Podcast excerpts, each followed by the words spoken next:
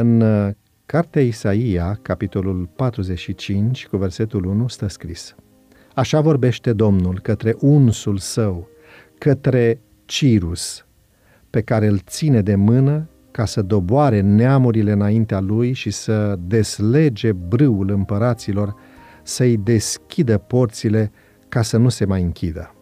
Am fost adesea surprins că în Noul Testament, atât Pavel cât și Petru ne încurajează, citez, vă îndemn, dar înainte de toate să faceți rugăciuni, cereri, mijlociri, mulțumiri pentru toți oamenii, pentru împărați și pentru cei ce sunt înălțați în dregătorii.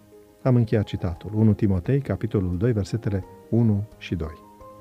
Să-i considerăm trimiși ai lui Dumnezeu, pentru că nu este stăpânire care să nu vină de la Dumnezeu și stăpânirile care sunt au fost rânduite de Dumnezeu.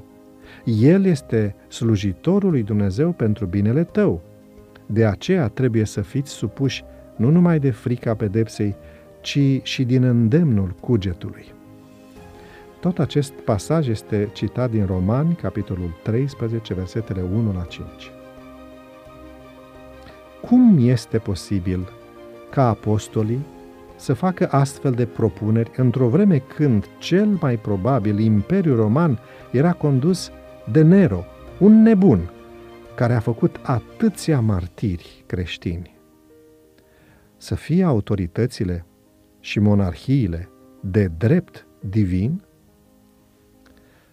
Dumnezeu nu este niciodată complicele crimelor, războaielor fratricide, folosirii armelor de distrugere în masă de care fac uz unii conducători ai lumii.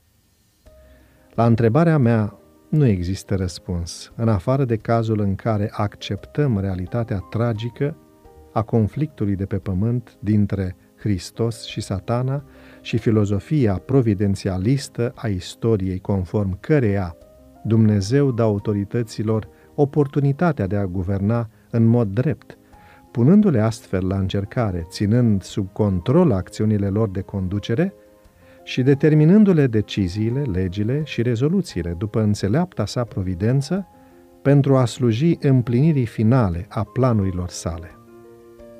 Cirus a reușit să pună punct supremației Babilonului, o națiune care distrusese Ierusalimul și luase ca prizonieri foarte mulți evrei. Tot el a promulgat un decret pentru reconstruirea casei lui Dumnezeu la Ierusalim și a finanțat o mare parte din acest proiect. În timpul primului an al domniei sale, a autorizat prin decret repatrierea unui prim contingent de evrei pentru reconstruirea templului. Lucrul acesta este relatat în cartea Ezra, capitolul 1, primele patru versete. Cu aproape 200 de ani înainte, profetul Isaia spusese că Cirus avea să fie unsul său, păstorul care va împlini voia divină, cel care va împlini voia lui, a lui Dumnezeu, împotriva Babilonului. Isaia, capitolul 45. Așa au fost și așa sunt planurile providențiale ale lui Dumnezeu, chiar și cu cei care nu fac parte din poporul său. Să nu uităm că dacă nu o facem noi, Dumnezeu poate folosi un necredincios pentru a vesti cuvântul său în aceste zile. Devoționalul audio de astăzi ți-a fost oferit de site-ul devoționale.ro în lectura pastorului Nicu Ionescu. Îți mulțumim că ne urmărești!